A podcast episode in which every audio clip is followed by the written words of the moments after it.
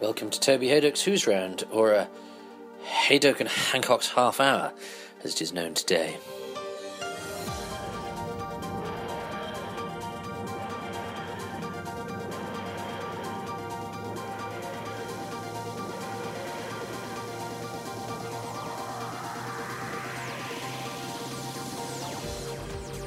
We're downstairs at the Royal Court, where, um, uh, unfortunately for the Royal Court, neither of us are working, Oh, that's but that's it's their loss. Uh, to talk to a, an actor who's notched up a lot of credits in Doctor Who and is definitely part of the the Whoniverse furniture. So I'm going to ask him who he is and why I'm talking to him about Doctor Who.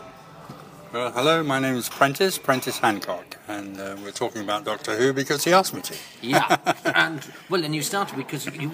Um, it's not one you asked about much, of course. Spearhead from Space, your first one, because it, it is dwarfed by the others. But do you have many memories of being all on film with Derek Martinus? Derek Martinus, I, it's a name I, I can't remember. That you remind me. Well, it was at the last moment we, we had to transfer into film because it was there was a strike at the studios. There were many strikes at the studios in those days.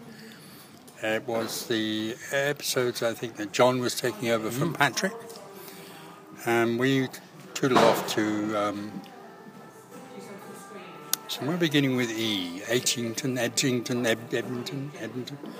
It's where the BBC trainees in Evesham, Evesham. Evesham, yeah. Uh, BBC trainees were, so it was it was a real place where the alternative government would sit in the event of there being, say, a nuclear tragedy. It was, the place, and that is what we were there doing. A story about such things, you know, improbable things such as the end of the world and all that. And what I remember mainly is the joy we had the whole day. There was something in the sky, which, of course, um, Jon could not resist pointing out every now and again. there was this. Well, he thought it was a weather balloon to begin with, but it wasn't because they, they phoned up uh, whatever, wherever the weather forecasting came from. He said they had no lost no weather balloons, but they had, all day long we had this sort of foreign object in the sky, and to this day I've no idea what it was. Well, it's probably the Nestene consciousness keeping an eye on its fictionalised version. Um, and you, I mean, Uh, unusual for a whole production to be made on film Oh, yeah. as opposed to videotape. Do, you, do you have a preference to, to either film or videotape in terms of working as an actor? Well, I mean that was it was sort of exciting for me, but I didn't really know that too much about television in those days, except that it was multi-camera. And as soon as you went outside, it became more or less single camera. So you adapted to that. And of course, it was on location, so you weren't hampered by a studio. And the whole thing, to some extent, was improvised because you know, there we were. Suddenly, we weren't doing it in the studio; we were doing it outside and everything changed. And you know, one one adapts very easily to that, but one adapted. And it's a, it's a little part you have in Spearhead, and then not, not long afterwards, you know, two or three years later, you're playing a pretty hefty role as. And, and I have to say, having spoken to you, you're, a very relaxed and convivial guy. But it was the first in a long line for you of, of quite stroppy people on the edge of a, on the edge of losing their grip. So Oh, how, how, how, Another Doctor Who. You yeah, Planet, Planet of the Planet of the Daleks. yeah. yeah. Well, there was uh, a really um, off-the-wall character before then in a 30-minute theatre, which was that um, slot that, that was on BBC Two, with a half-hour play. Um, and it was just it was called Me McKenna when I played McKenna. And the nearest thing I can think of play that's like it was Bofors Gun. Oh yes. You remember he commits suicide? Yeah, with Nicol Williamson. Yeah. Well, it was in the same league as Bofors Gun, and we, I did this play, and I played a soldier who ran the platoon, if you like. He ran the whole army camp as um, full of hatred for Glaswegian, who wanted everything his way, and a young, um, committed Christian who was getting out of the army because of his beliefs. And he took him on. so there was a war between the two of them, which centered around the um, uh, the hut, the um, the heater in the hut, to the oven, stove, and the bad guy in the end burns himself on the stove to prove he isn't God, and he burns the other guy to prove there isn't God, and nobody wins against me, McKenna, and that was the end of the story. So that was, you know, that guy was really off the wall. Two weeks later, I did another one, and then, you know, it all started from there, really. It started from Ian McKenna. Well, that you get got these sort of boiling point characters. Yes, yes, and I, I died in nearly everything I did. Salamar died, you know, he got off into space, and uh, Vaber, I think, blew himself up. And, Yeah, well, he sort of redeemed himself through through self-sacrifice, yes, didn't yes, he? yeah. So you had you had more of a uh, more of an encounter with Jon Pertwee in, in Planet of the Daleks. Then did you enjoy working with Jon? Oh, I enjoyed Jon enormously. Yes, Jon and uh, Katy. It was great, great fun. Jon, Jon was very sort of hands-on, and I think his um, his background was variety, from radio and things, you Yeah. know. So he was sort of uh, a comic, but not a comic, you know. But he had a, a war cry that he sang before every episode, which was a Maori war cry, I think, you know. Sort of, Everyone responded to it, you know. Mainly Katy. And you'd been ca- you were cast in Planet of the Daleks by David Maloney, who you'd worked with on Last of the Mohicans, um, playing another character that died. Because I watched that I watched that a couple of years ago, and I thought, oh, that's a nice part for you. And then off you go into you get Yeah, killed. very nice. It was to link the girls from Edinburgh to to Canada. When he'd done that, and then his the, the reason for him was sort of over, so he had to die. So Da David and you obviously worked well together because he used you a lot. Yes, I was. I didn't. Another thing I did. Um, I had to get out of it actually to do a film, which then fell through because Nixon devalued the dollar. But I, I recommended another actor to play the part, and actually, uh, Maloney became troublesome when I was doing Planet of Evil. He had a go at me one day. And I was quite junior at the time, but I mean, I wish I'd stood up for myself because I wanted to know what the hell he was playing at. And um, it lasted, you know. I thought initially it was he was having a bad day, and he was. He did tend to find a. Occasionally there was he'd find a whipping boy, and I think I was whipping boy. And uh, quite wrongly, I think he he continued that. Although he acted very nicely, and I, I had people uh, you know who came to see the show and who watched it from the box. You know, he was quite nice. He was quite reasonable. I didn't think there was any long-term um, benefits. The wrong word. Long-term um, reason for him to carry on. But about a year later, my agent said out of the blue, "What have you done to Maloney?" So obviously he checked me for something, or you know put me up for something, and Maloney's reaction was.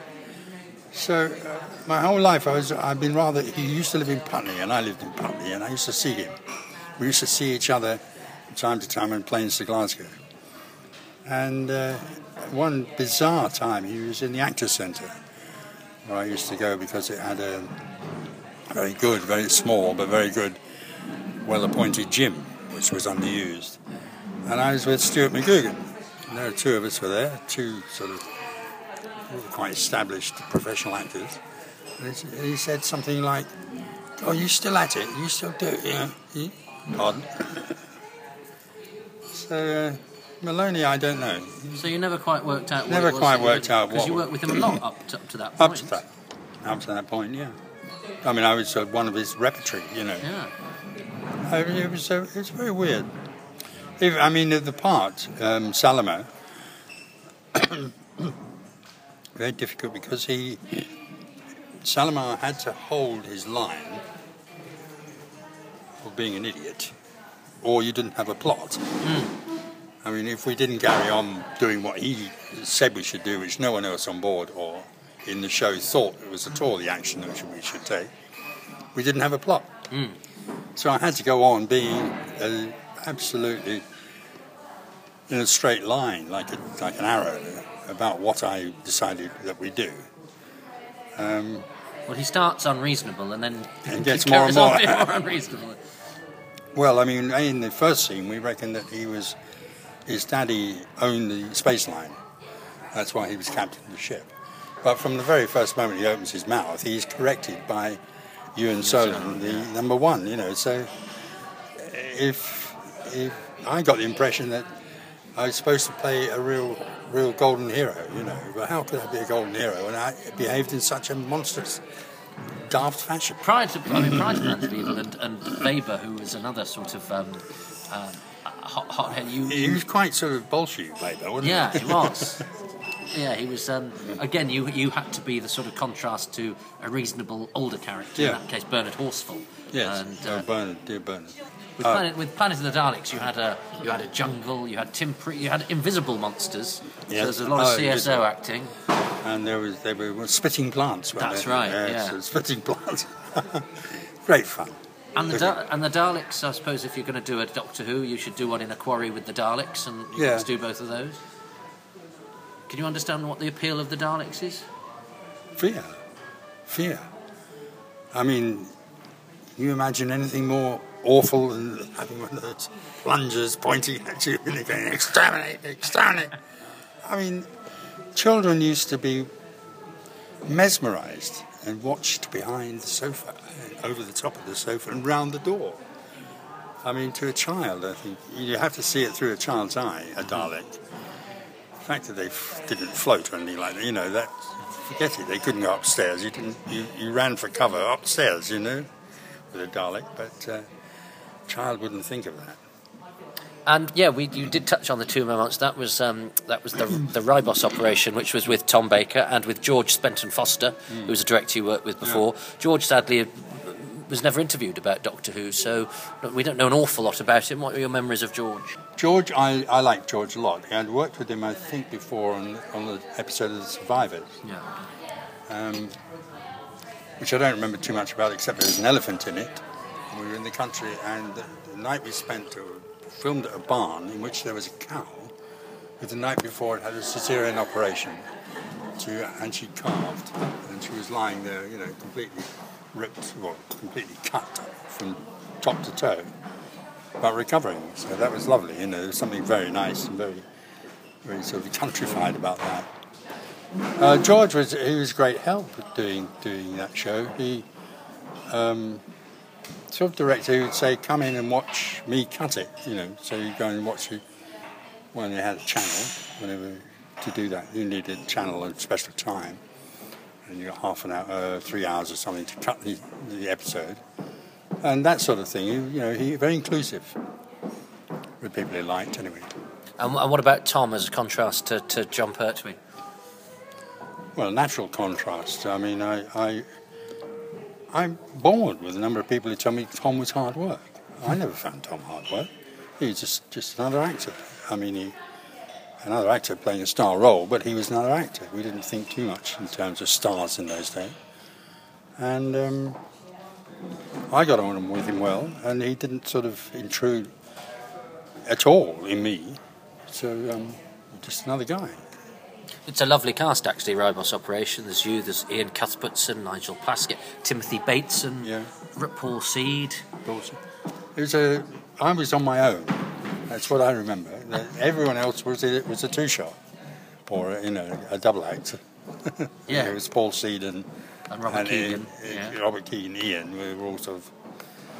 And uh, I was rather on my own, but yeah, lovely costumes. Very nice costumes. Yeah.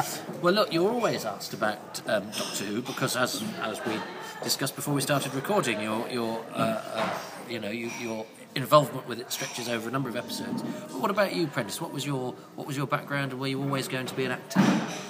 No, I, I my background's Scottish. Um, I, I went to school in uh, well down here, and then when we went back to Scotland after the war, because I came down during the war, um, we returned to Greenock where I went to school, and I went to Glasgow Art School for three years, where I studied architecture. I just had a trip back up there, going down memory lane actually, um, and I decided I, I joined an amateur company, which Bill Bryden, who became quite a well-known director, the National, he, um, he had an amateur company, and I joined that, and I was working working very very hard on schoolwork for architecture, and doing amateur dramatics every weekend. And I had to make a decision, and we did a play called The Rhodes Affair, which was a, a sort of modern day Beauty and the Beast and scored 98 for it in an amateur competition. Took it to the finals in, in Aberdeen. And um, on the basis of that, I decided to apply for drama schools and got into Rose Bruford. And that was it. I've never really regretted it, although uh, I do think that three years at Glasgow Art School, I was there part time, but a day release and three nights a week, was one of the most um, informative and um, it, it affected my life the most. I've done quite a lot to study it, you know, various times. And the school itself, the building, never leaves you. It is a fantastic building. And Rennie Mackintosh was the architect. And I was very, very grateful I, I did that course. And um, where was I? Well, yeah. So you and, and but you, you graduated from Rose Bruford. Did you hit Did you hit television running pretty quickly? How did you break into? No, I did. I did about um, five years theatre, graduating up to you know to doing uh, Chichester and, and Pitlochry and things as well as rep, with the odd the odd um, telly, and then I think I did Doctor Finlay first telly I did. I think at the end of '68. Um, then I think Me McKenna came about 1970, 69 or 70, which really was a turning point. I got offers in telly after that, you know, at a, during the golden age of television. I mean, we did some wonderful work. Well, I- looking back, well, and I was very surprised because knowing a lot of your work, I um, uh, was surprised when I saw your episode of Colditz that you were doing Glaswegian. I thought, hang on, that's, that's. And then I looked, and I hadn't realised you had a Scottish background. Hmm. So, um, was that your natural brogue in Colditz that drama school had um, beaten out for you, or can you do both interchangeable? I can do both because uh, I had um, a mixture of Essex and Renfrewshire, if you like. When and the guy, the guy who mentored me said, who was ex theatre workshop, Mancunian, said, go south to Bruford's because you will learn how to speak standard English, which then was important. Um, or we thought it was important um, in a way that you will not come out of the Athenaeum in Scotland speaking standard English. You're standard Scottish, but it's different. So uh, that's what I did, and I took two years to hammer out some of the noises I made, ooh and oh, being two of them, and then I relearned Scots, if you like. When I, I, I uh, regretted, I saw a production at National with um, a lovely Clive Merrison, with whom I shared a uh, flat when I was at drama school. And I said, that's a lovely girl in that Irish, and she's using her own uh, accent. And he was Welsh. And he said, yeah, I wish we'd done the same, you know, we've got this, we speak standard, you know.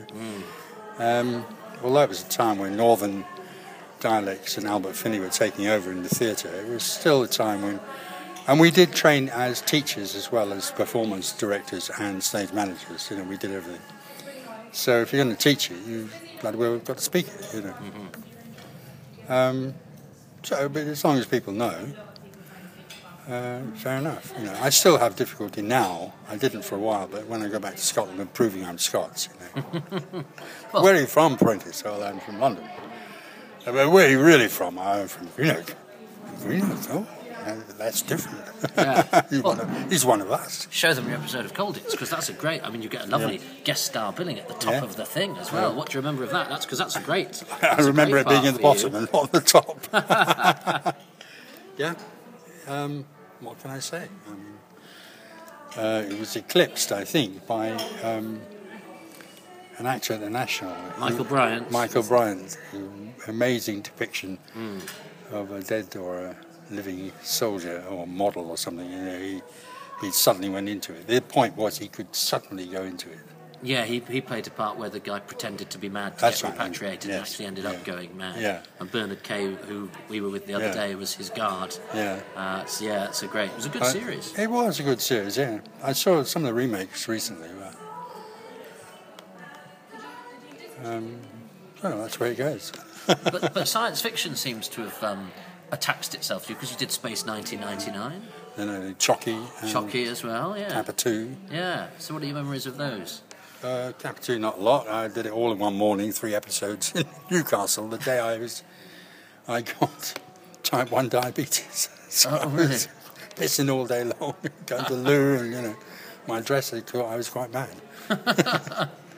Um, Chocky, I enjoyed. It, um, I did the second and third series, and we we were set up to do to go international.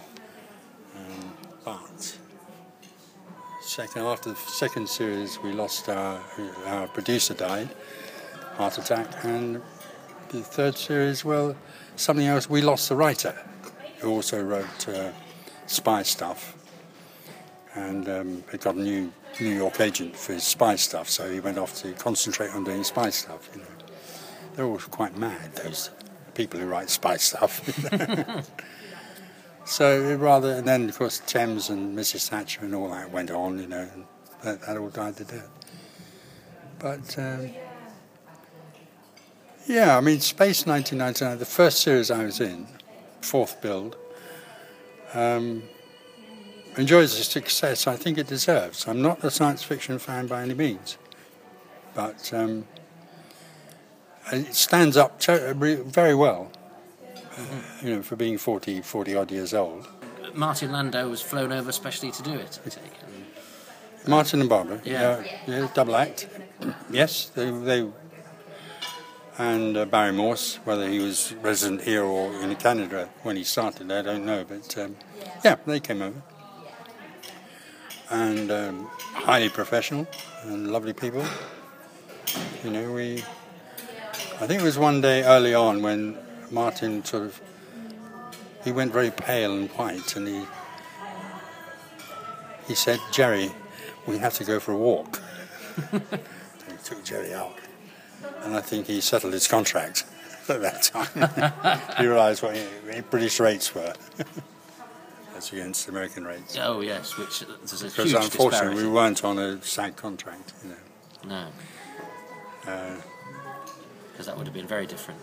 it would have been it would have been very different had we had we won a, a um, network showing in the states, which we never did. I dislike foreign product anyway, a good foreign product because it shows up how awful their product is. You know, we're the same. So uh, you, you take sort of second-rate product, and we had rather good first-rate product.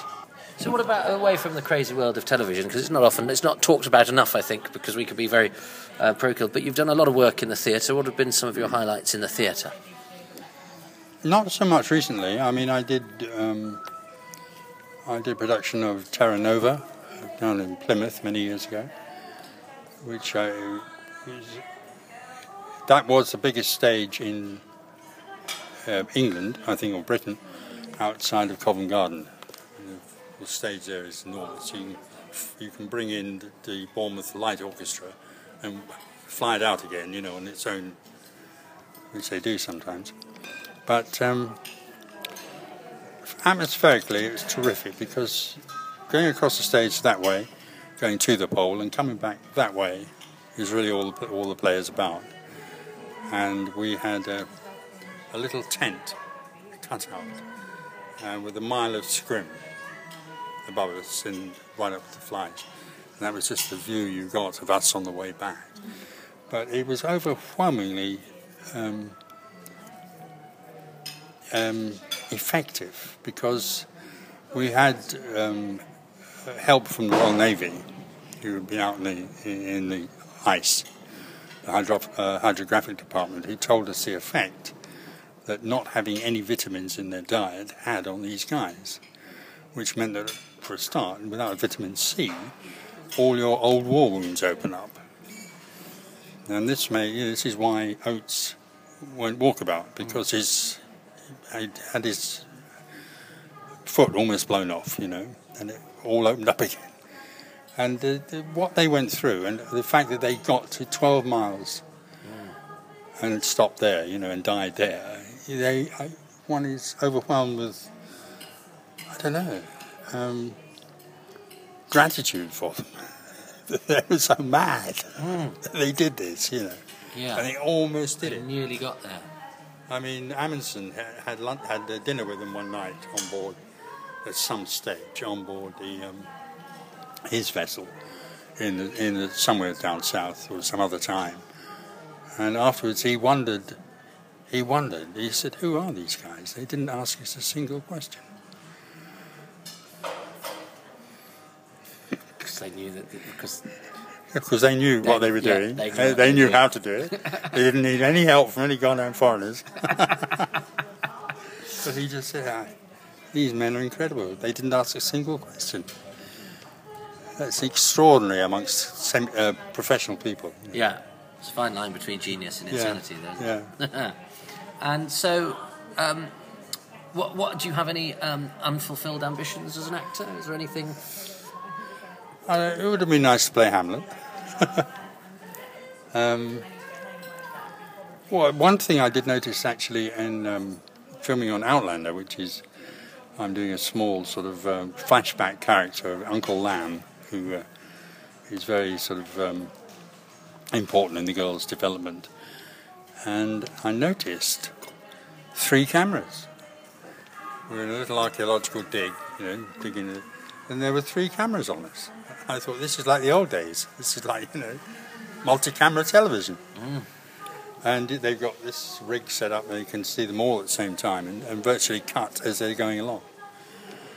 And um, I put my I put my whole contract on the line because I said, "Oh hell, I'm supposed to smoke in this scene. It's important because she's 11, and um, she lights a cigarette for the for my character, who's about 40 in that scene, and um, did it to me. I said, but I don't smoke, and that's a deal point because I have a problem with my chest. And uh, so he said, yes, all right. And I thought, you know, that'll be it. No, no problem. CGI, computer Really? generated image.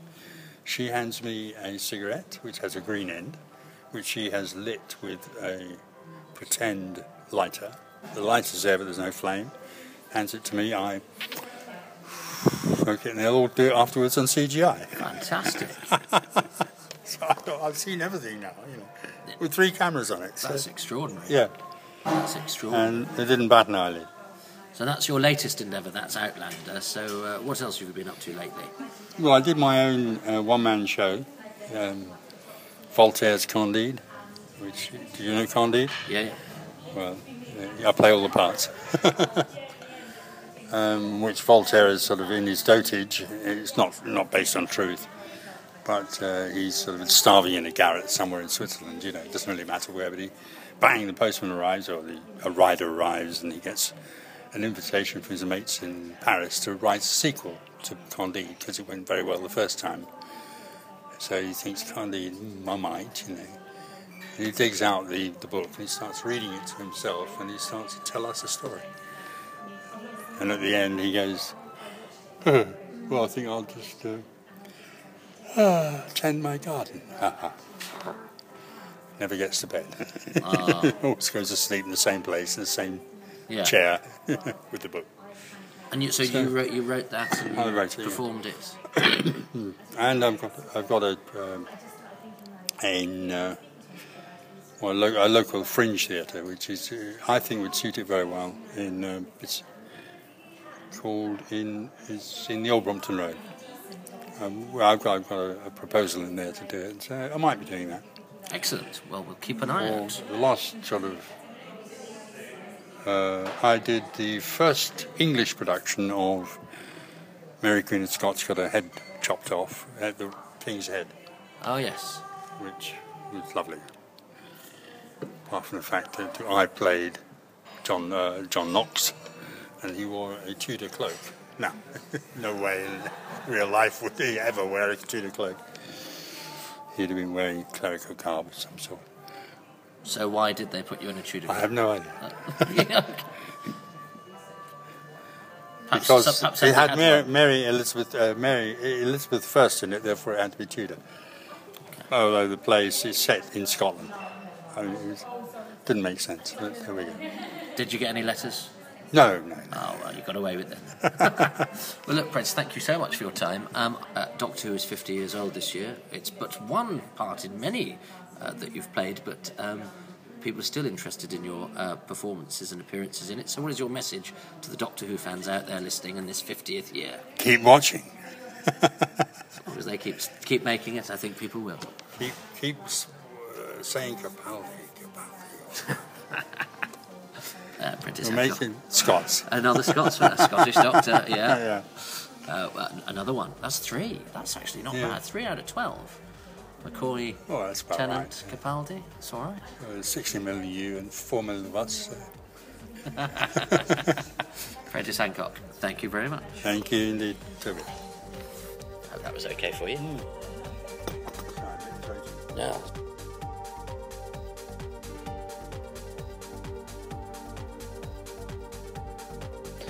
Thanks to Prentis, Doctor Who legend, who would ask you to donate to the RNLI. We didn't do this in the interview because he wanted to have a think about it and uh, emailed me later, which is why it wasn't in uh, the body of our conversation. So the RNLI, which is uh, www.rnli.org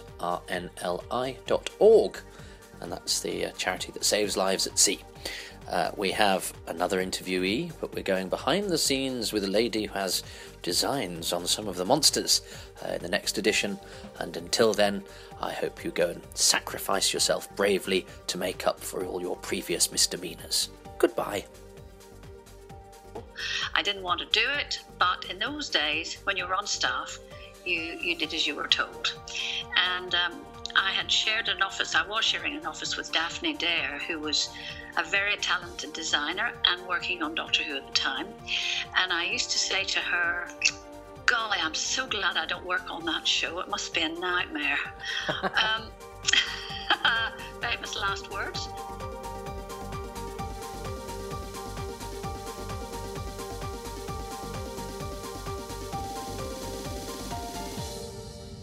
Coming soon from Big Finish Productions Doctor Who The Warehouse. Would the section manager please contact the supervisor's office? It looks like a warehouse of some kind. A very big warehouse. There must be miles of shelves. We're told that if we live a good life, obey the commandments, then we will be rewarded. Delivering two two items. Two items. Vacuum sealed. Looping vermin again. Repeat. Section manager to contact the supervisor's office immediately. Doctor, I hear it now. The patter of blood. patter of lots of clawed feet. Oh, you're clever, you are, Doctor. Too clever by half.